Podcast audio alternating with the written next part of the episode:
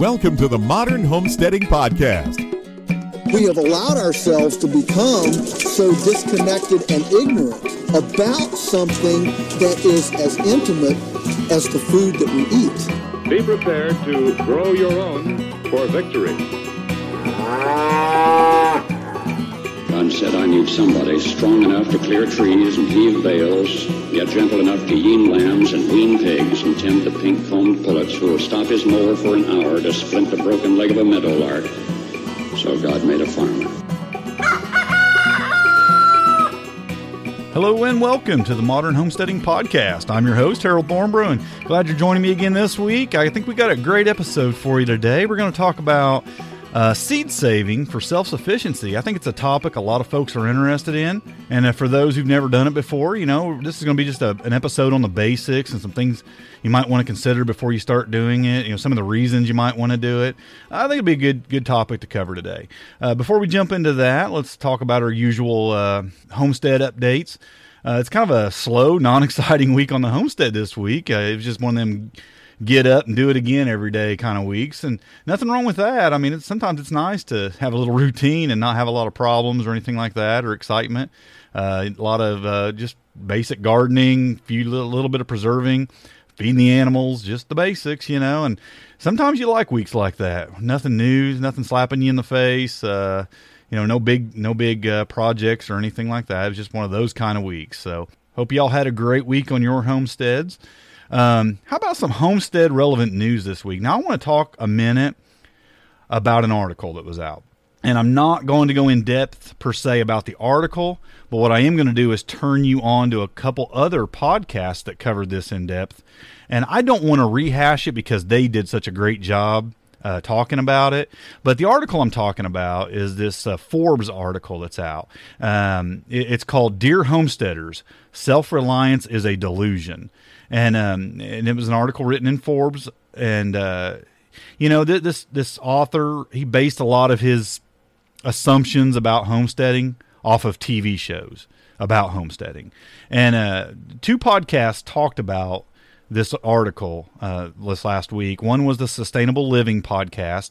Um, Marianne and, and Janice talked about, uh, and actually they talked about a rebuttal article that was written in response to that article, and uh, their their uh, podcast was called "Are Homesteaders Moochers," and uh, I'll have links for for both all this I'm talking about, the article in Forbes, and the two podcasts I'm mentioning um, in the show notes if you want to go and and link uh, or listen to those podcasts or read that article.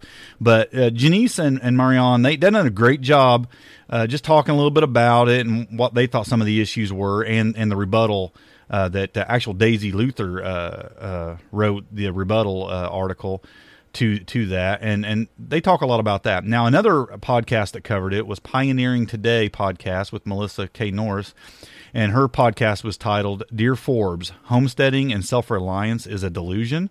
Question mark that is, and and she spent her entire episode um, directed towards that article, and both of them are really good uh, podcast episodes. I think you should go listen to them if you want to hear a little bit about their response and why they think what they believe the problems were with that article. So it's in the news, it's relevant. I, I was going to cover it, and then I heard both of them talk about it. So I thought, well, I'm not going to I'm not going to um, talk about the the article per se. I'm going to point you to them. Both of them have both of those podcasts are very good. Uh, if you're not listening to them, you should be anyway. So uh, the Sustainable Living podcast and Pioneering Today podcast, go check them out. Read that article. Um, you know, I found there was a couple things. I understand some of the points he was making, but he's making those points not based on the average homesteader. He's he's making those points based on TV shows, and that's there's the delusion. I believe you know it's not. Uh, very few homesteaders are, are living like those TV shows uh, are portraying. So anyway, check it out. I thought it was interesting, uh, worth a read and worth a listen for those other two podcasts. Also wanted to again uh, tackle this new segment, hanging out on the homestead front porch. Uh, if you're new to this uh, podcast, uh, the Homestead Front Porch is our Facebook group. It's a closed group, but all you have to do to join is ask. That we do ask a couple questions. You got to answer yes to before you get in, but um, it's real easy. You just search uh, the homestead, uh, search on Facebook for the homestead front porch, and uh, request to join. We'd love to have you in there. But anyway, on this segment, we we just ask. I'm, what I'm doing here is asking a question for this podcast episode in in the uh, the Facebook group. And this week's question was, what is one skill you would like to learn that you believe would make you more self sufficient? And had some great responses to that. A lot of people chimed in. And I'm not going to, last week I, I went through and named everybody by name and I read most of the, the responses. I'm just going to kind of go a brief overview. I'm not a, a brief overview. I'm not even going to give you the, the people's names. I'm just going to talk about some of the things they mentioned. If you want to read that thread, uh, the link to that thread, that Facebook thread, is in the show notes. And if you're not a member of the front porch, that's a good opportunity to join. So, a, a lot of people chimed in with canning. Uh, there was a lot of sewing. Uh, here, sewing was the very first response. Was someone said sewing, uh, butchering, skinning animals, working with uh, wild game. A lot of those too. Traditional preserving, like smoking and salt curing, was another answer. A lot of people said carpentry. I, I, think I saw five, six responses on carpentry. They want to learn how to build better, and that's a great skill to have on the homestead. Um, more canning, you know, and, and really canning is the the basics of it. You, you, know, you should. That's one of the first things you should probably learn how to do as, as, a homesteader. You got your harvest each year. You should learn how to, at the very least, learn how to water bath can some stuff. Make some pickles, make some salsa. You know, water bath can a few things. That's a great start small engine repair.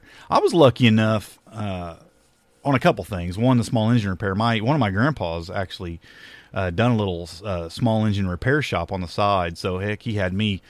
Uh, you know, tearing down Briggs and Stratton lawnmower engines when I was about nine or ten years old and putting them back together. So I got to learn that skill. And carpentry was another one I was I was uh, had the privilege of learning uh, through my grandpa and my dad. Um, both passed that down to me. So uh, those are some great skills to have, no doubt about it. Here's another one with sewing, diesel engine mechanic. Uh, I think it's a great one. You know, you got a lot of, especially if you have tractors and things like that, you want to be able to repair. Blacksmithing is one that I also would like to learn one of these days. I've seen some a couple people mention blacksmithing. Um, more building, house building, barn building, great skills to have. Uh, here's one. Um, I'll mention this guy's name, Will Wallace. He mentioned uh, uh, first aid. Uh, he says he said I have this one covered, being an EMS firefighter for years, but you would be surprised how many people don't know simple first aid, CPR, etc. He even offers to even come on sometime and do a podcast episode on this, and I think that'd be a great idea. You know, I haven't done too many interviews lately, and the reason is is not because I don't want to. I they're my favorite episodes to do. I love meeting uh, new people. I love talking about other people's homesteads, uh, learning from others who even know more than me about certain things.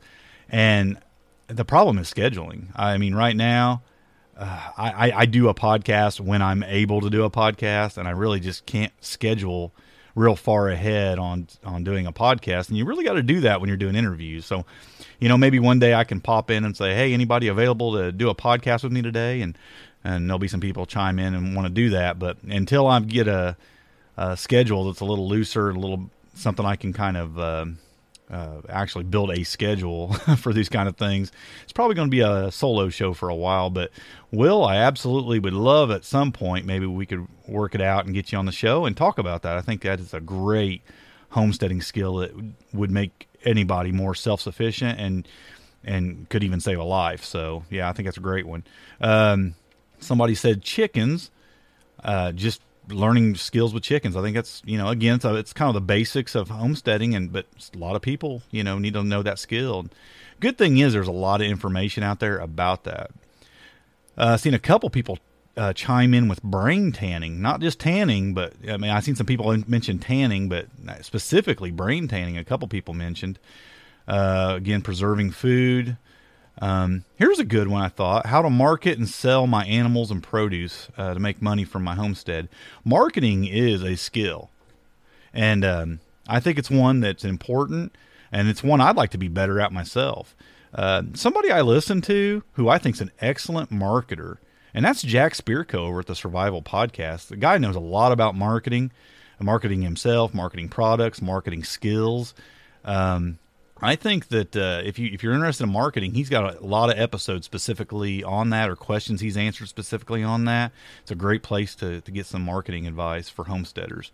There's a few of them that chimed in with uh, learning about er- herbal medicine. Now this was one that surprised me that popped up a few times. I've seen it three or four times mentioned, and that was welding. Um, I think it is a great skill to have. It's one I, I again I happen to have. I grew up. my dad owned a, a garage slash body shop for years when I was a kid, and, and he just taught me a lot of those things. And you know, we I worked on cars and I painted cars, and you know, we welded, and you know, I got to learn a lot of those things as well. So, it is a useful skill when you need it. It's not something I use every day, but when I need to do it, it's it's a skill that I, am glad I know how to to do. So it is a great one. Uh, making soap, again, smoking meat, and here's somebody just said shooting a gun. And maybe you don't think of that as a homesteading skill, but you know what? I think it is. I mean, I put a lot of meat in the freezer every year hunting. So, and, and also just protection of your homestead. It's a skill that's very valuable if you've got some varmints or getting into your, chicken house or whatever. Um, you know, it's one worth having. Uh, beekeeping, uh, wilderness survival. See, I've see a couple more for for carpentry, forage, spinning wool. That'd be a good one. Uh, more brain tanning, beekeeping, uh, let's see, see anything different down through here. Seed saving and foraging. Seed saving. What do you know? We happen to be doing an episode about that, and here's someone saying that's something they'd like to learn. So maybe they'll we'll be able to spread a little information to them there today. Um, hunting and processing game meat. Rotational grazing to learn that. Well, that's a, definitely something that there's a lot of information out there about. Uh, Joel Salatin would be probably the king of that decoding solar, uh, electricity, and state and local laws regarding everything to do with it. Uh, that's really good. And, you know, I think that's a skill as time goes, that's going to become a more and more valuable skill because solar is definitely becoming more affordable, uh, uh just more accessible. I think it's something you're going to see a lot more of in the future. So that'd be a great skill to have. Uh, see, generating power, um, more welding, time management. There's a good one uh, one that I could definitely hone on a little bit. um, yeah, just a lot of the same. Uh, a lot of those are repeated, and probably some new ones down there. But anyway, check out that thread. There's a lot of great answers to there, and they go into in depth. I'm just giving you what they said, but a lot of them say why they'd like to uh, learn those skills and why how they believe it'd make them more self sufficient. So there you have it. Uh, it. From the front porch again there's a lot of stuff going on there every week. Uh, this week we had a lot of stuff, people continuing to post pictures from their harvests and insects in their gardens, and uh, there's some great pictures of somebody who's been carving some wooden utensils and doing a great job of it. Uh, a lot of canning posts, uh, preserving posts, a lot of stuff going on right now. Um, so yeah, jump in there, check out the uh, homestead front porch. Be, be really happy to have you as a, as a member in there and contributing to the group. So uh, there it is. Uh, let's jump into the main topic for today, and that would be seed saving for self sufficiency. Let's talk a little bit first about why you might want to save your seeds. I think one of the biggest reasons uh, that comes to me right off the top of my head is saving money. I mean, seeds aren't real expensive, but they do cost a little bit of money. I spend you know, I spend a little bit of money every year buying seeds, and I save a lot of seeds. Uh, so if you've got a really large garden, uh, it could be expensive. Now it can also, you know, you always, there's always this time commitment versus expense trade off. Seed saving does take some time. So, you know, it, you always got to just kind of weigh that out. How much time do you have? How much money do you have? If you have more time than money, you, you know, you might want to save your seeds. If you have more money than time, you know, you might want to do less seed, uh, seed saving. And uh, again, that comes down to that time management. You know, um, nothing wrong with supporting seed companies, local seed companies, uh, organic seed companies. I, I feel good sending my money to them, and I buy a lot of seeds. So you know, but I do believe it can save you a lot of money. Um, another reason you might want to save your seeds is to ensure that you have the best garden you can have. Uh, you're going to hone that, that garden in to the things that grow best in your garden and and you're going to save those seeds the things you like the most the things you're going to eat the things you really really like the taste of things that do really well in your garden you're going to find you're saving seeds uh, from those things, and each year your garden's going to get just a little bit better because you're going to continue to to hone in on the best of the best for your garden by saving your seeds. I think another reason you might want to save seeds is for preparedness. Um, if you've got a nice little store of seeds, you've got some security there. No matter what happens in the economy or your personal economy, uh, losing a job or whatnot, you have food in seed form. You just have to plant it and grow it, and and it's again, it's something that that it's a it's a great skill knowing how to save seeds. It's a great uh, great uh, thing to have in, in reserve is, is seeds, uh, and that leads us to the next thing. And I think it's in the title of this to become more self sufficient. You become more self sufficient through your knowledge of how to do it. So, learning how to save seeds, even if you're not going to save all your seeds, um, even if uh, you're you may just not you may just do it once and then never do it again. Knowing how to do it, I think, is very important because just having that knowledge uh, can can well, it can make a big difference in the future. No matter what you face, you're going to know how to save the seeds from every plant you have. And I think that's important. I think there shouldn't be anything you're growing that you don't know how to get the seeds from to reproduce that. Any annual that is that you're growing, you ought to know how to get the seeds from that and continue that on your on your homestead. I think another great reason to save seeds is for future generations. There's been a lot of uh, a lot of varieties of produce that are no longer in existence because nobody was saving the seeds. Um, and I think that we need to know how to do that and pass that down to our children and grandchildren. To the, you know, before my my grandpa on my dad's side passed away a couple years ago, um, I was over at his house and he's telling me about these lettuce seeds that he saved and and he really liked that lettuce and it was great. And he was telling me how he saved them and everything. Well, I I didn't think a lot of it at the time, and I wanted to go back and I went back and I talked to my grandma and say, "Have any of those seeds around?" She goes, "No, I when we moved, I just because after he passed away, she moved and a lot of that stuff got lost." And I'll tell you, I would have liked to have had a bunch of those seeds that he had saved, and she just kind of, you know, in in their in their late 80s, you know, and and it was just like, well, just get rid of everything I don't absolutely need, downsize. She moved to a smaller house in town, and their life changed. And but up to that point, they had always saved their own seeds, grown their own their garden every year, grew all their food, and even ran a little small market garden. They ran a stand out in front of their their uh, place, and they sold a lot of produce.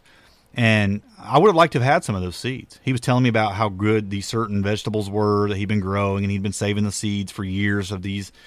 And I wish I could get my hands on those now. I really do. And I would like to be able to pass uh, some of those seeds down that I have kind of honed in on and found the best of the best and save those seeds. And I'd like to pass those down to my children and grandchildren. So I think for future generations is a good reason to do it.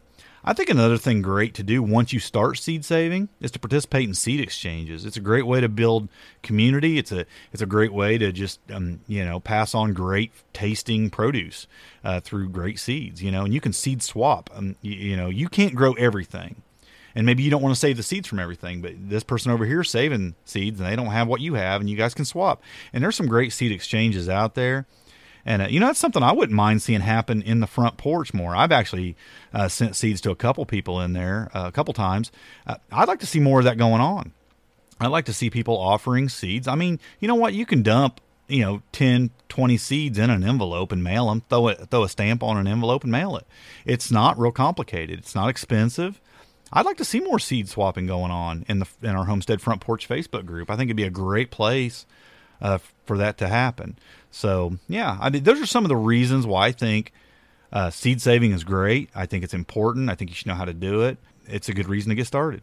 So, what do you need to know before you start saving seeds? Well, mostly today, what I want to talk about is saving open pollinated heirloom seeds. You can save seeds from hybrids, and I want to talk a little bit about open pollinated or, or heirloom versus hybrid versus GMO. Actually, I'm not going to talk a lot about it. I'm going to talk a little about it. I actually had a podcast on that. We had Mary from Mary's Heirloom Seeds on, and I'll put a link in the show notes for that episode, but the episode was titled "What's the Difference Between Heirloom, Hybrid, and GMO Seeds?" And she gives us a complete rundown of what the difference is between each one of those things. Basically, it's this: that heirloom um, are, are something that's been around for some generations. Uh, they're they're true to type. In other words, when you save a seed from that tomato, or you save a seed from that cucumber, or whatever that lettuce when you plant that seed, you will get that exact same thing from that seed. Uh, with with hybrid, you may not.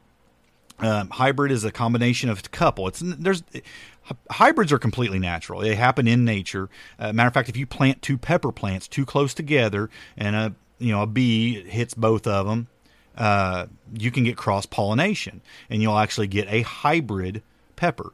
Uh, it'll be a combination of a, a, sweet pepper and maybe a bell pepper, and you know it's going to look a little different, taste a little different. Nothing going to be wrong with it. It's just going to be a little different. And then if you turn around and save the seeds from that first generation hybrid, um, you're going to get not anything identical to what you save the seeds from. You might get one or the other, or a different something altogether. Um, it's going to be different. And now you can get past that with several generations. You can go on to second, third, fourth generations of a hybrid and keep narrowing it down and honing it. And then eventually it'll become kind of um, something you can depend on the seed from to get that same thing over and over from. And then if you can do that long enough, it'll actually become an heirloom uh, and, and gets passed down through the generations. But it's definitely a lot more complicated working with heirloom, uh, with um, hybrids than heirlooms, the open pollinated heirlooms. So that's what I want to deal with mostly today. Now, the GMOs, you don't want to mess with. I don't even buy any GMO seeds. I do buy some hybrid seeds, and I don't save the seeds from those. Um, I just buy them every year, uh, and the reason you might want to do that is it might be for for um, for blight resistance. Say on tomatoes, a lot of tomato varieties are blight resistant. Um, some lettuce varieties are more uh, heat tolerant um, in these hybrid uh, versions. So I mean, you're going to get different reasons. some hybrids you'll read them the packets or whatever. If you get a seed catalog, they've been they've been developed and cross pollinated for their stronger traits, depending on what those traits are. Uh, so there's nothing wrong with hybrids, um, but for seed saving, heirlooms are, are definitely going to be what you're going to uh, are going to be the easiest. And you know, I think I think seed saving hybrids and developing your own strands of of, of you know positive traits that you really like it could be fun. If it's something you really get into seed saving and you want to go down that road, I think it's a great thing to do. But for beginners, heirlooms are, are where you want to start. You also need to know um, the basics of pollination. Some plants are self pollinated, uh, some are insect pollinated, and some are wind pollinated. Like corn, for example, would be a wind pollinated uh, vegetable. So you want to know, you know, kind of what you have there, uh, because you want to protect say it's an insect uh, pollinated vegetable that you're wanting to save seeds from, you might have to get some pollination protection bags to put over the flowers. Uh, they're kind of like a little netted bag that has a little drawstring up on it. You can kind of put it up over the flowers before they open up, tie that up so the insects can't get to it, and you can get some pollination within that own. Or you might want to plant them further away if they're an insect or wind pollination. Um, plant, there's certain distances that are recommended to keep them from other varieties that keeps them from cross pollinating. And so you don't get the, the, the cross pollination and get something completely different. So you might want to know what you're dealing with there. Any of those would work. You just got to be a little careful about uh, making the possibility of cross pollination. Um, if they're open pollinated, though, heirloom vegetables, they're great to save seeds from three of the ones I, I would say start with. There, there's several. I mean, you know what? Melons are, are real easy to save seeds from. Uh, squash are easy to save seeds from. Uh, but the three I'm going to talk about today that I think would be a great place to get started are beans, lettuce, and tomatoes. They're really they're very easy. They're not prone to cross pollination. You might find that surprising when you're talking about tomatoes because there are so many cross pollinated varieties out there uh, hybrid varieties of tomatoes out there, but they really it's not it doesn't easily happen because of the way the flower uh, is set up. Uh, really, to keep prevent cross pollination, you, you really just need maybe ten or twenty feet between varieties, and they're not real prone to cross pollination. Beans, lettuce, or tomatoes, and like I said, because of the way the flower is. Anyway, say you've got them planted right, you've prevented cross pollinations, and you want to save. Let's start with beans. You want to save your beans so you can have another bean. You got some beans you really like, that grew really well, everything was just perfect. You love the way they tasted. Um, you want to save the seeds. So when do you harvest the seeds? Well, with beans, you want to let that shell get really, or that that casing get really dry around the bean seeds. Um, it'll it'll just turn brown. It'll get dry. You don't want to wait till it's molding or anything like that. You know, if it's you got a real rainy fall, just a light, crunchy kind of shell to it. Okay, you open that up. You pull out the beans. Now you're going to have to dry. You know, of course, you're going to separate the chaff and everything. You're going to have to dry those bean seeds. Uh, how you'd want to dry those is you want to maybe lay them across a screen or or something like that and place them in a place out of the sun, a place that's somewhat you know, you want it to be dry. That's you want some air movement. You want some air movement across it, and you want it to be dry. And you're going to dry those seeds out. I, I like to take an old window screen and just spread them out over a window screen, and then just set them, you know, somewhere where I got a little bit of breeze or and out of the sun, or you know, uh, uh, put a fan in front of it, blowing lightly, moving a little air across it, and then within a couple days, it's going to start drying out really good. To test a bean for dryness, just lay one of them on some concrete or something, hit it with a hammer. It will explode. It'll shatter if it's dry enough. If it's not, it'll just kind of mush. You know, once it's shattering and just blowing apart when you smack it with a hammer, it's dry enough. And and you know, it's just going to help it store better mostly. Um, you definitely don't want to put anything that's got any kind of moisture in it in the freezer because it'll destroy it. It has to be completely dry, and that's going to be one of the things I recommend for storing seeds is a freezer. So you definitely have to make sure they're dry if you're going to do that. But they need to be dried out. So once they're in that state, you can store them. And we'll talk about storage here in a few minutes. Let's talk about lettuce, harvesting lettuce seeds. Now you're going to have to let your plant go to seed, which is it's going to bolt. It's going to shoot up. It's going to grow a, a, tall shoot out the top of it, and you're going to get these little flowery and uh, these little flowers and pods popping out. These little pods, they'll have some little feathery looking uh, substance, almost like a dandelion. How a dandelion you blow on has the, the seeds that have it'll have that kind of sticking out the end of the pods. When you see that, those seeds are you can start pulling them then and then dry them or you can let them dry in the pod and before they burst open and go everywhere. Um, but you can actually pop those little pods open, and you'll have those little feathery pieces stuck to the ends of the seeds. You'll kind of separate those. You have to kind of blow on it a little bit and pull them away, but you'll get a lot of seeds out of every single pod, and there'll be hundreds of those pods on a lettuce plant. So get those seeds out, but you have to wait till you get that, till you get those little feathery things, and before it opens up and starts letting them go, uh, if you're not in a windy area, I've actually let those lettuce plants go completely dry and those feather things kind of blow off, and you can pop those pods open and the seeds will already be dry in there. Now, on a on a lettuce seed, uh, it does need to be dried, and you can kind of hold it between your fingers and kind of bend it. If it kind of snaps, it's dry enough. If it bends and doesn't really snap, it's not dry enough yet. You need to dry it. But lettuce is one of my favorite things to collect the seeds from because I grow a lot of lettuce. I keep lettuce growing year round. So I always let a few plants go to seed so I can um, have plenty of seed for, for the year round growing of my lettuce. Because I find it so easy to grow. It grows easy indoors, it grows easy in my greenhouse in the wintertime with a little bit of heat. I mean, it just it's so easy to grow. It, the hardest time to grow lettuce is in the middle of summer. And I've actually, you know, I talked about in the last episode, I've kind of created a nice little microclimate in one part of my yard now that's fantastic for growing lettuce, even in the middle of summer.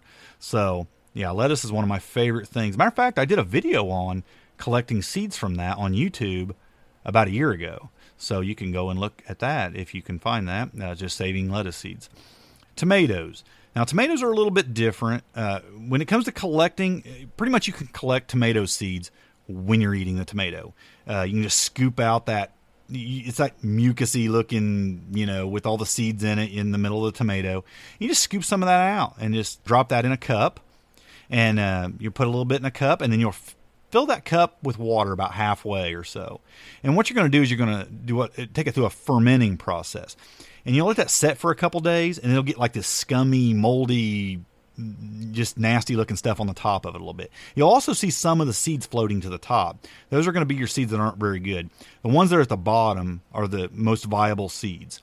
So what you'll do is once you'll see that little scummy thing after a day or two, just kind of fill the cup up the rest of the way with water and pour off the top.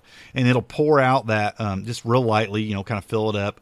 Pour off the top of that, that mold, and those little seeds that are floating on top, kind of get them out of there. And then I like to let it set for about another day. And you might get a little bit of that again. You'll fill it up, kind of pour that off. Now you can kind of just strain, pour that through a, a fine strainer, and then get your seeds kind of just get them dried out of the water Spread them out on a paper plate or a coffee filter. Coffee filter works really well for this. And just spread them out on a coffee filter and let them dry. Again, out of, you know in a place where they're going to get a little bit of open air and maybe a little bit of breeze and and dry. That's real important. And they're going to dry out. And when you know a, a, a tomato seed is is right for storage, is you'll kind of bend it and it'll snap. Uh, if you can bend it and it doesn't snap, it's not dry enough. Again, just bend it until it snaps, and once it's snapping, they're dry enough. And uh, that's really all there is to collecting the tomato seeds as well. Peppers, I could throw peppers in that same group. I mean, they kind of the same way. I mean, they're easy to collect, but again, I didn't want to really go down the pepper road because they're really prone to, to cross pollination. So unless you're planting those far apart or you're wanting the cross pollination, you know, maybe you may not be the best place to start. I think beans, lettuce, and tomatoes are your are the best places to get started with um, seed saving. But that being said, there's no reason why you shouldn't know how to collect seeds from everything in your garden. Uh, let's talk a little bit about storing seeds.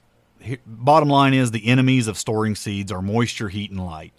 Uh, you want a cool, dry, dark place to store your seeds. Freezer is great, but like I mentioned earlier, you must the seeds must be completely dried. If you put something in there and it's got a little bit of moisture in it, those seeds are going to get ruined. Um, so, but a freezer is a great place. It's better than a refrigerator because a freezer is going to be a more consistent temperature. Refrigerator's kind of up and down. It's still good. Refrigerator's not bad, um, but I find just a cool, dark place. If you got a basement and it's dry, good and dry, you know you can store seeds in your basement. It's a great place for it. Uh, storing them in envelopes, like just regular mailing envelopes, you can store them in Ziploc bags as long as you're again it's a dark place, um, or put them in a box or something where they're not going to get the light. I find jars are really good, uh, small canning jars. I like using baby food jars. Baby food jars are a great thing. You get them extra clean, get the label off there. You got some lid there to write some stuff on or stick a label on. You can actually buy vials to store seeds in off of Amazon and such. Um, but things like that, if you've got them laying around, are great for storing seeds in. And I have a lot of baby food jars and some Ziploc bags uh, filled up with um, seeds. So it's those are great ways to store. Uh, again, basements, uh, uh cellars, uh, freezer, refrigerator, uh, you know, a cupboard in a cool room, something like that. Places where you can store. Now, I've I've broke these rules many a times and I've left them in the greenhouse in the heat and everything else. And surprisingly, I still had really good germination. Uh, you know, in the end, they're not going to stay good forever, and there's things you can do to keep them good longer. Uh, that being said, seeds that are that are certain seeds that have been stored, there's been seeds stored for hundreds of years that some of them still grew when people found them and planted them because of the conditions they were in. So, uh, especially uh, a really good freezing system. So, you know, they can last a long, long time if you take care of them and properly store them some resources for seed saving because again this is very elementary. These are the basics of seed saving i'm talking about here. You want to know more about seed saving? A couple books i'll recommend. One is called uh, seed to seed and it's seed saving and growing techniques for vegetable gardeners. This is a second edition by suzanne uh, ashworth. It's a great book. Uh, another one is the complete guide to uh, the complete guide to saving seeds. They cover 322 vegetables, herbs, fruits, flowers, trees, and shrubs. That's a great one too. Um, a website I recommend is uh, Seed Savers Exchange. Now, there's a ton of information, and pretty much any vegetable you're growing, they'll have the information on there for uh, how to save the seeds for that particular vegetable and some techniques and things to go about it, and even storage. And they have charts you can print out on uh, like if you're wanting to know like how far away do I need to plant things to prevent co- uh, cross pollination. They have charts for that. There is a ton, a ton of information at the Seed Savers Exchange website. I will put a link to that and a link to those two books in the show notes. I think they're if you're going to get heavy into seed saving, uh, those three resources are huge for you. Uh, bottom line is though, YouTube is a great place. If you have a vegetable and you want to know how to save the seeds from it, you can probably find a YouTube video on it. Honestly, that's how I learned how to save some of the seeds from a few of my things. I just jumped in, watched a couple videos on it, seen how it was done hands on, and that's a great way to learn. So, uh, Seed Savers Exchange, YouTube, those couple books I mentioned, check them out. Great resources, and they'll really get you down the path to uh, saving your own seeds and being more self sufficient on your homestead. So, there you have it, folks. Seed saving uh, basics uh, and seed saving for self sufficiency. Okay, today's recommendations. What do I want to recommend you today? I'm going to recommend you relax. Go do some hunting and fishing. You know, squirrel season just came in here uh, in Indiana, and I haven't hit the woods yet, and I want to go do some squirrel hunting. It's a little warm yet. I like to wait till it's a little cooler usually. keeps the bugs down. Hunting's more pleasant, but you know what? It's it's time to start thinking about hunting. So, uh, it, and if you've never done any squirrel hunting, I did an episode on that uh, boy, it's been about two years ago now, I think. Uh, what you need to know about hunting squirrel was the name of the episode. Look that up. Talk all about hunting squirrel in that episode, and uh, I think it's a great time to go. It's also a great time to go fishing. You know, it really is. Um, they got cooler mornings. If you got some weekend mornings, you want to go hit the lake and do some fishing. It's a great time. And it's just a great time to put a little extra meat in the freezer. You know, put a few squirrel in there, put a few extra fish in there. Uh, you know, stock that freezer up. Winter's coming. And I think that it's a great time to do that. I love this time of the year. We're going in, coming into fall here real soon.